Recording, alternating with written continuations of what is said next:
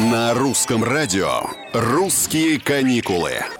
Привет, это Петр Кузнецов. Я думаю, что все мы, с разной скоростью, конечно, отвыкаем от зарубежных красот и привычных отпускных направлений и с удивлением приятным открываем для себя любимых внутреннюю Россию.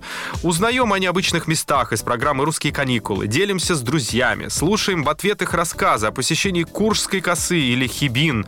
Ну как тут не влюбиться в нашу страну? Сегодня отправимся в мою любимую Карелию и остановимся в двух местах. Во-первых, во-первых, это кижи. Кто-то называет кижи. Неважно, можно и так, и так. Важно, что это так или иначе архитектурный ансамбль из двух деревянных церквей и колокольни 18-19 веков, выстроенных без гвоздей. И это одна из главных российских достопримечательностей. Находится на острове Ванежском озере и является частью Государственного историко-архитектурного музея Кижи.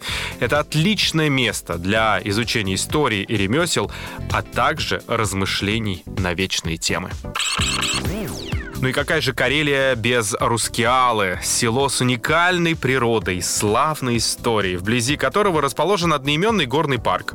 Он включает в себя мраморный каньон и Рускеальский провал. Каньон окружен отвесными скалами, гротами, штольнями, он заполнен чистыми грунтовыми водами и поэтому абсолютно прозрачен.